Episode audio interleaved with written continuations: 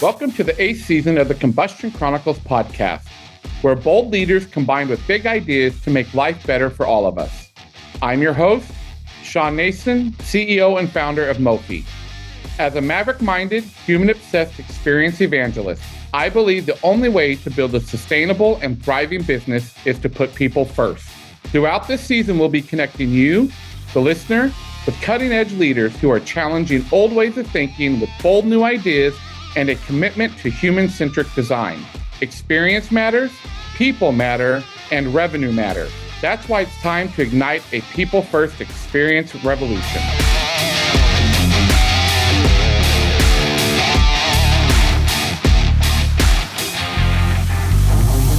My guest today, Victor Udoewa, is Chief Technology Officer, Chief Experience Officer, and Service Design Lead of the NASA Small Business Innovation Research and Small Business Technology Transfer Research Programs.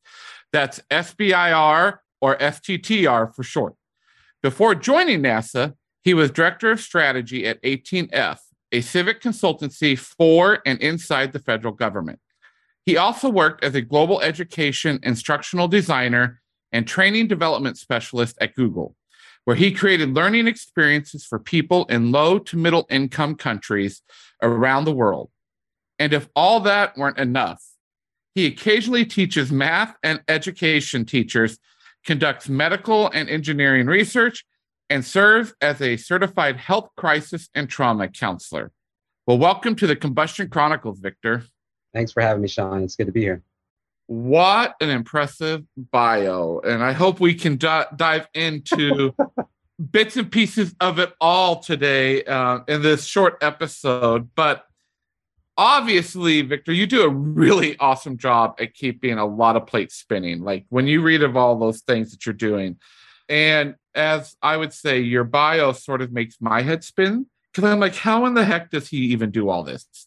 And I think I'm busy. When you're at a dinner party, and you're standing around having a drink and someone asks you what you do, what do you tell them? You know, I usually say that I'm a former rocket scientist who's now redirected his science towards helping people live better lives here on Earth. Okay, say more about that. We got to dig into that. well, it, it means that I studied aerospace engineering, right? And I worked on designing and improving the design and operation of uh, vehicles and planes and air shuttles and things like that. So I got to a point where there were some projects that I worked on where literally I realized that had I not done the project, it would not have mattered.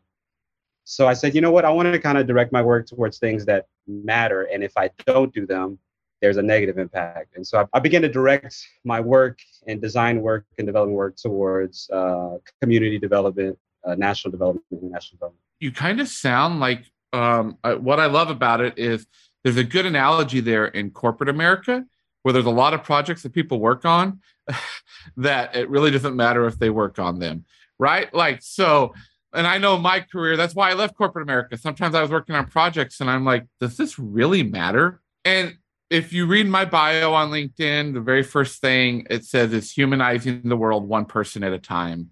So that's where we connected, Victor, with on LinkedIn. We have this same passion to help people live better lives. And at Mofi, our design boutique firm, we talk a lot about this concept of the experience ecosystem. Um, mm-hmm. And so that everyone can have a good experience. My background from Disney gave that mindset to me. And mm-hmm. something you focus on at NASA is improving which really cracks me up. I have to just say this improving government products and services for citizens, immigrants, and refugees. Not that it cracks me up that you're doing it for them, but we know how slow the government can move to make some of these things happen. How yeah. can organizations better meet the needs of those last two groups in particular, immigrants and refugees? Yeah, I, I think it starts first by just realizing that the public experience is broader than the citizen experience. We have people here who are not citizens who live in the United States. So if we're going to be providing services from the government, we have to think of those people as well. People who are refugees who haven't gotten citizenship yet. people who are immigrants may have residency of some sort or even permanent residency but aren't citizens. So it's making sure that we broaden it out to all the people that the government actually serves, which includes them. But second, I'm not a big proponent or fan of what people call universal design. I don't know if it's possible to create or build a design of some product or service that is universally useful to everyone. I actually think you have to target. So if I'm going to try to better meet the needs of immigrants or refugees, I need to specifically target or call it out. It actually reminds me a little bit of that um, conversation or the debate or controversy between Black Lives Matter and All Lives Matter. And one of the things that I've learned in my life is that in order to create and design a particular solution, you actually have to be able to name the particular problem. So instead of trying to create one thing that works for everyone, we say, you know what?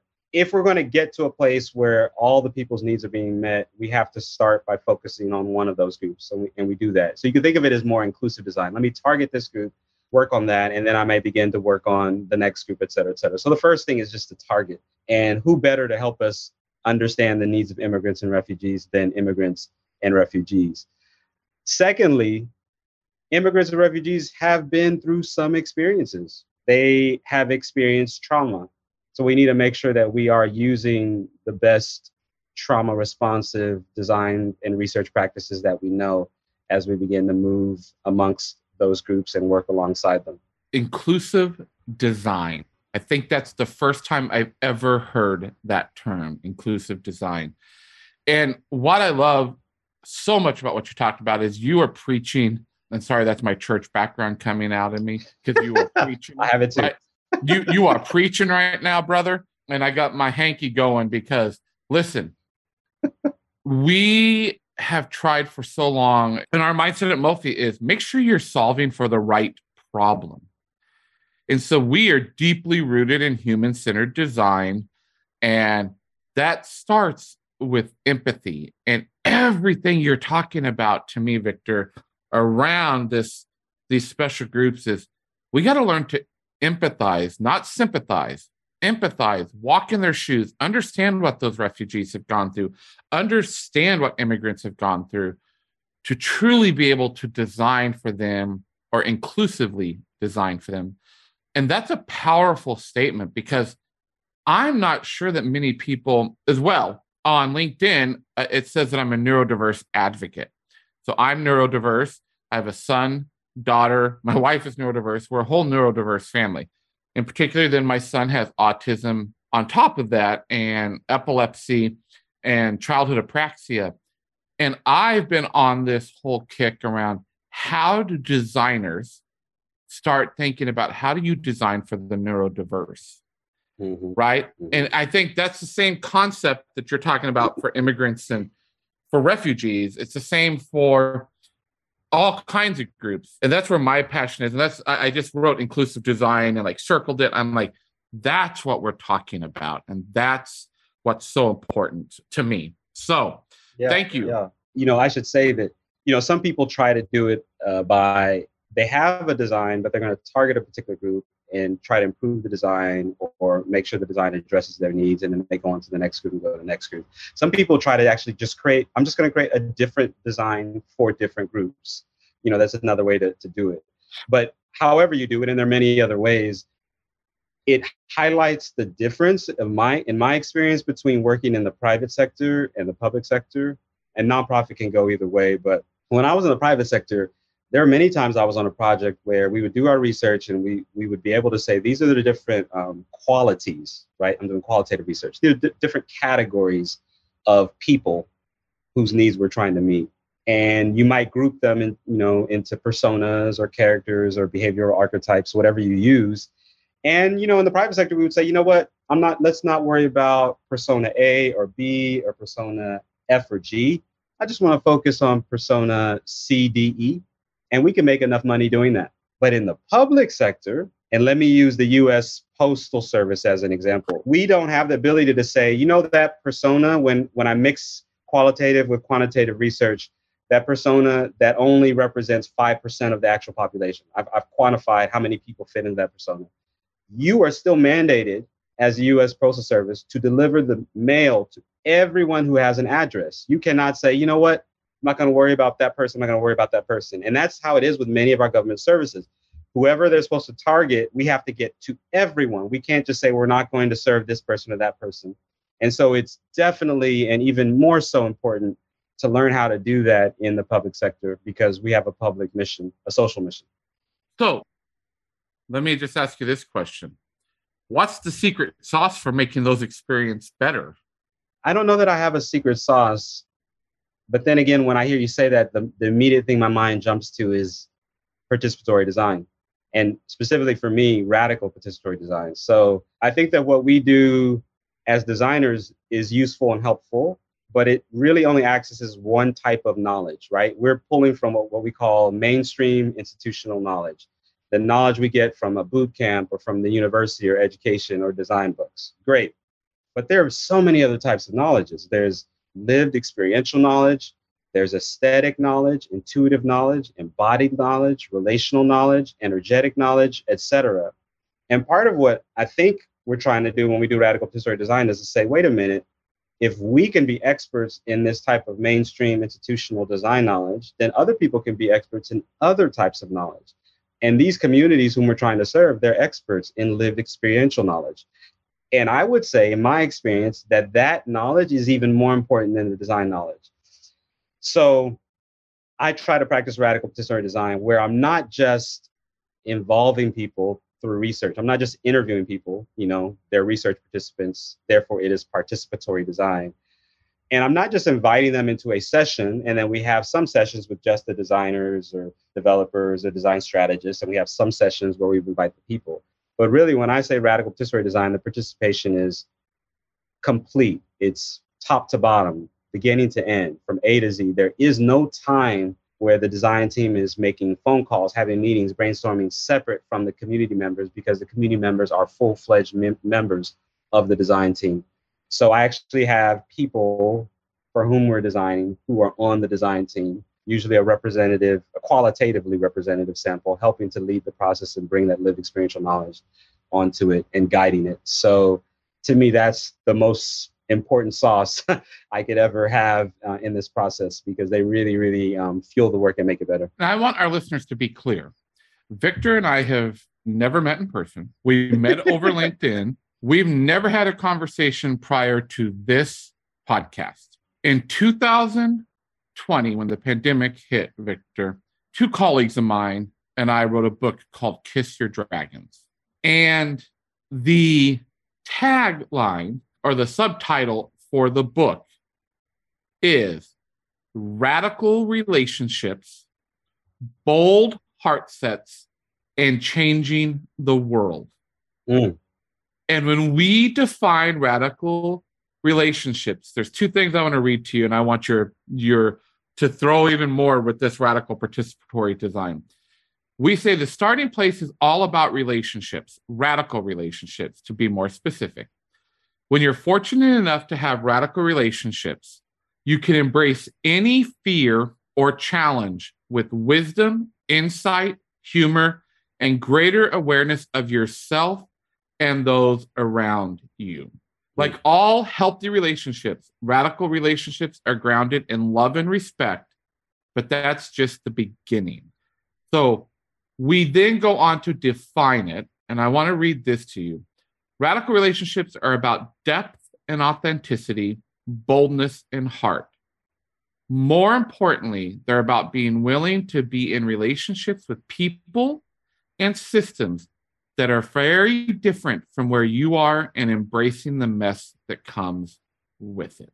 Yes, yes, amen. Now, now you're taking me to church. I'm get my handkerchief I'm taking notes over here. Like, this is good.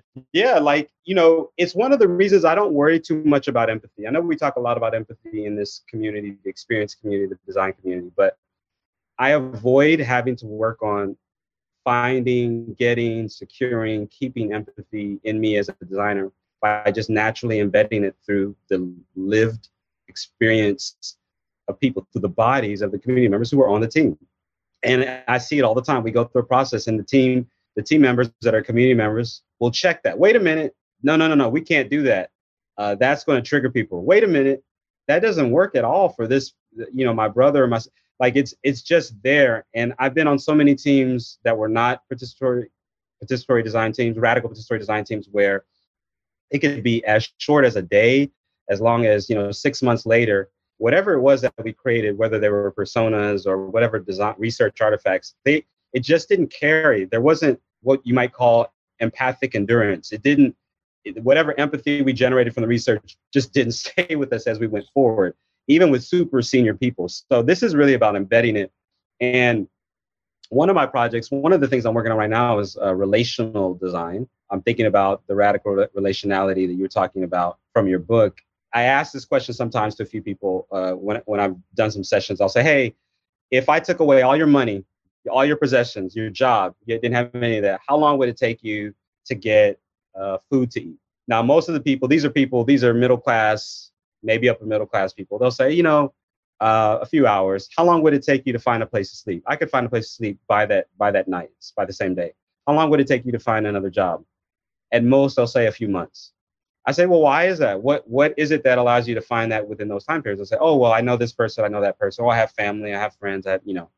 And so I I've learned to redefine in economic terms poverty. Poverty isn't the absence of money; it's the absence of relationships through which money flows, right? Woo. But money isn't the only resource that flows through relationships. Another resource that flows through relationships, if we want to bring it back to design and experience, is knowledge. So then, ignorance, you could say the same thing. Ignorance isn't necessarily the absence of knowledge, ignorance is the absence of relationships. And one of the reasons we, as in our organizations, have to do all this work to pull out all this information that we need in order to design things correctly or best for people is because we don't know this stuff because we're not in radical relationship we're not in purposeful, meaningful relationship with them. And so we go through these extractive transactional means to get what we need in order to create what we want, in order to make the money that we need. When if we were in relationship, that knowledge would be flowing all, all the time anyway. This is a social design project. We're trying to design a racially just parent teacher organization or parent teacher association. And if if you're listening right now and you don't know some of the dyna- dynamics that happen in PTAs or PTOs in the United States, what happens sometimes is that there are some voices in certain schools in the United States that are louder than other voices or stronger than other, other voices, and their needs or what they believe is their needs or what they believe is their kids' needs um, get heard more and are addressed than the needs of other people. And there's there and it's and there are racial components uh, to this as well. Economic component, class components, but definitely racial components. And so we're trying to work on how to be a racially just uh, PTA, where it's not just white parents or white mothers uh, who get hurt most. And we're we're uh, the school that I'm that I'm a parent. Um, the, the, school that my kids go to is a dual immersion school, so it's they're taught 50% of the time in English, 50% of the time in Spanish. So we're also thinking about uh, linguistically, like native Spanish speakers versus native English speakers, and we don't want just all the native English speakers to get their needs met. And so we're doing a practice which I call relational design. We enter into these groups of 10 to 12 and we do what we call dialogue. It's called sustained dialogue, where you say, no matter what happens, no matter what I say to you, no matter how you offend me, we agree to meet every week together for this time and just get to know each other. And as we build these relationships, guess what happens? Knowledge passes through. And i learn oh my gosh stuff about you and your background that i didn't understand and things that i'm doing that are hurting you and offending you and things that you were and all of this is helping us to learn how to better without necessarily doing interviews and observations or whatever else you might do. So we're doing this type of relational design and and and design comes out of the relationships that we're building. It's really it's really a beautiful process but you just reminded me about that with your book. Well and what I didn't tell you, and then we'll move on from this because I think we could be on this for hours. the book quotes me and saying, This is the core of who I am as a person, Victor, that to have radical relationships, you have to have honesty, integrity, trust, and loyalty. And everything you're talking about there is all have to be rooted in that because to have those hard conversations, you have to have that. And then we yeah. can really move the needle. So we have this whole concept that we talk about at Mofi called about being maverick minded and human obsessed. I have no doubt that you're maverick minded because everything you've been talking about is challenging the status quo and talking about blowing shit up and talking about pushing the norms, right? So, perfect maverick minded and everything human obsessed. So, when you're teaching or counseling someone, you have to be human obsessed. And that's come clear through your conversation today. How do you translate that to larger groups then or to audiences that are only connected through technology?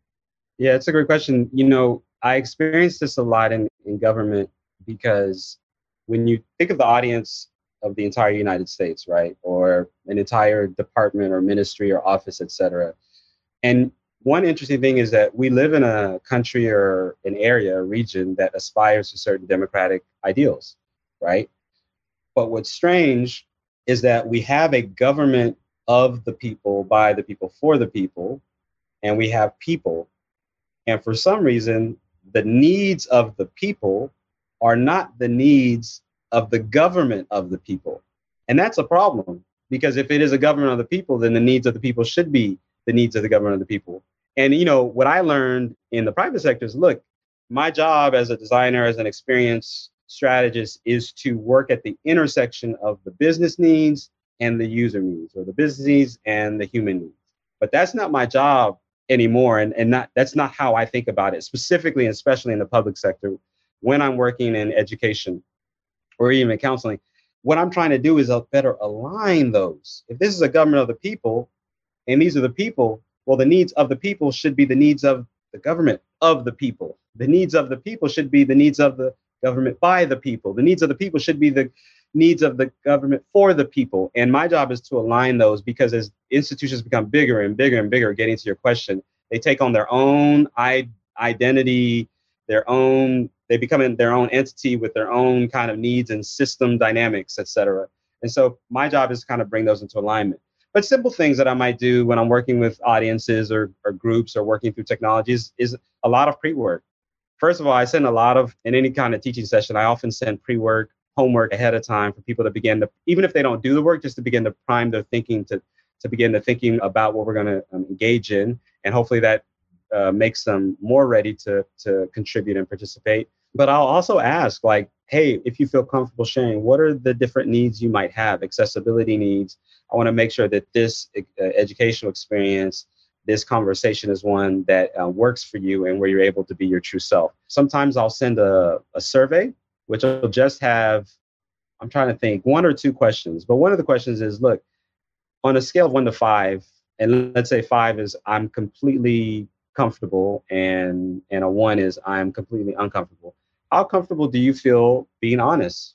And if people are at five and four, we do the session. If anyone is at a three or, or below, we don't do the session because we're not ready to have the honest space that we need. We need we have more work that we need to do in order to truly have an, a space where we can learn from each other. Because if you think you're going to come into an educational space and it's just about you learning from me or me learning from you, that's a problem. We need mutual, multi-directional learning for this to truly work, right? I should be learning alongside you because you have experiences, you have knowledge that can help me, even if I am billed as the teacher or educator. I'm learning from you. You help me even teach it better to other people in the future. You teach me from your experience. And so I want that honesty to be there. And if we need to do pre-work to get there, then let's do it and let's de- delay the session so we can get there. So I do I do a lot of work in, in terms of that. I often think about connection as being based on a few different things experiences. People can connect on experiences. People can uh, connect based on values. People can connect based on goals. EVG is what I often think of, but also people can even connect on future visions of where they want to be and where, what they want to see the world to, uh, to be like. And so I kind of use those to, to help us stay grounded and connected and to guide us as we move move forward. I don't know if I answered your question, but some of the things that came listen, to mind. You have not only preached the sermon, you've taken the offering, you've given the altar call. brother. you have done it all. We have had a full church service in 25 minutes here, brother. So that's what I that's what I aim to do.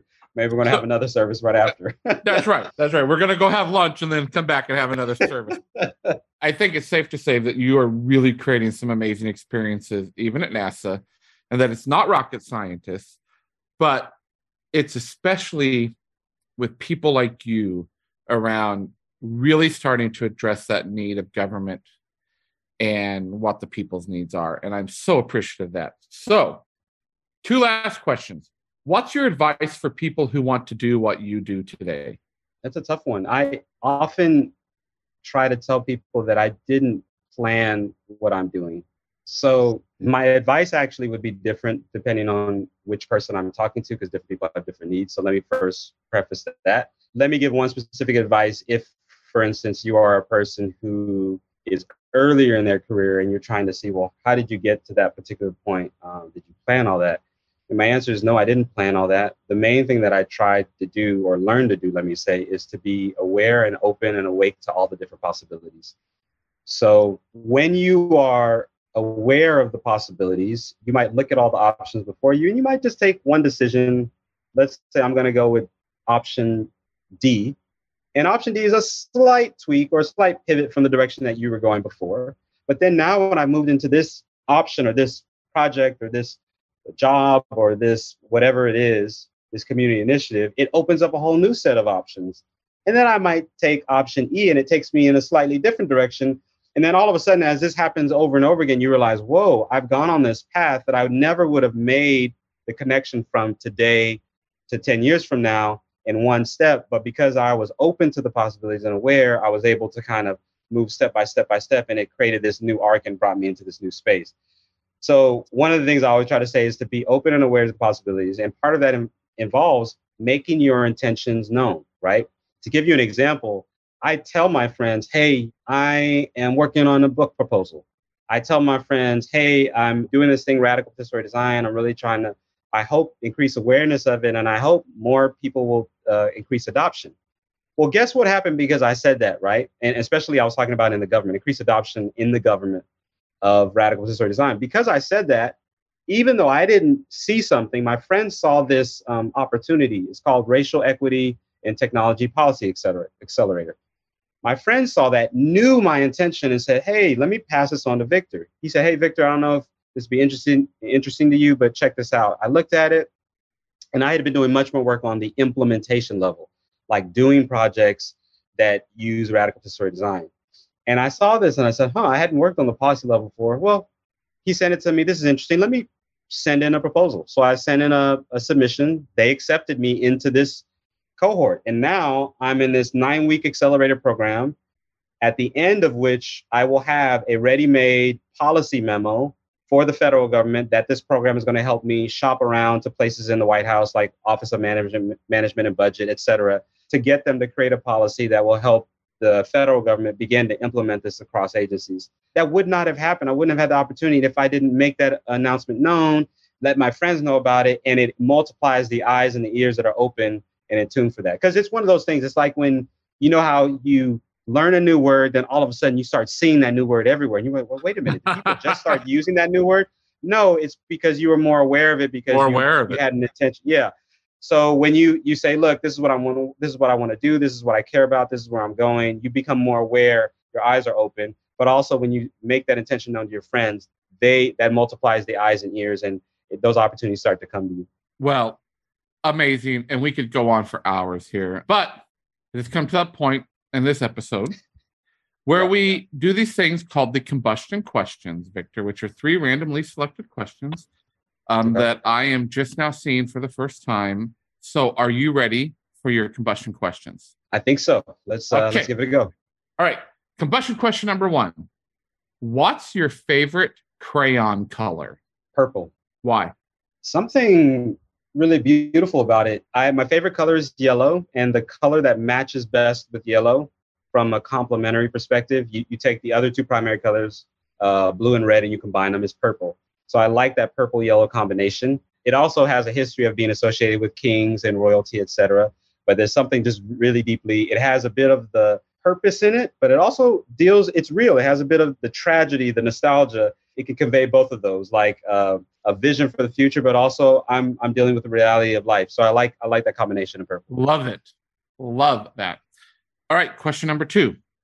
Okay. If money were no object, would you rather have a private yacht, a private jet, or a private bus? Huh. I think I would say yacht. And I think I would say that because of the climate, because ah. jets contribute a lot to, to uh, greenhouse gases and the bu- buses as well. But you know what? If you gave me a solar powered, or like a, a biodiesel bus or a solar powered jet, I might give a different answer. But based on uh, things as they are, I would say yacht, and I might turn it into a boathouse and invite people who are experiencing homelessness to come in and live and stay for as long as they need. Of course. Love it. All right. Number three, what do you think about snail mail? The snail mail mean the kind that you write by hand and you put in the mailbox? Okay. Yeah. Big advocate of that. Even when email hit, I was still doing that. There's something to be said about taking your time and going slow right? You know how everyone thought, oh, these all these different innovations, whether it's the computer, or the typewriter, or or even email, we'll have so much more time now to be home with our families because we'll get our work done faster. Well, what did we do? We just ended up doing more work, right? So I actually love snail mail because it increases the time between responses and it builds up more of an expectation of okay i can't wait to see what this person says instead of getting the immediate email back and forth. I like taking my time with that. And i have extra appreciation and, and gratitude when someone has taken the time to sit down and handwrite a message. I kind of love that. So i like snail mail love it. Well again so many great points of wisdom and nuggets that you gave us today and so thank you for that. Until we meet in person which i hope is very soon victor um, likewise please stay safe and be well my friend you too. Take care and thank you for having me. It's been good. Thanks so much for listening to this episode of the Combustion Chronicles. If you've enjoyed this episode, please take a few minutes to subscribe, rate, and review. Remember that I'm always looking to meet more big thinking mavericks. So let's keep the conversation going by connecting on LinkedIn. If you want to discover more about human obsessed, maverick minded experience ecosystems, go to Mofi, where you'll find ideas and resources to help you ignite your own experience revolution. Or go to experienceevangelist.com to learn more about my mission to challenge leaders to blow up outdated, siloed systems and rebuild them with an aligned human first approach. As always, stay safe, be well, and keep blowing shit up.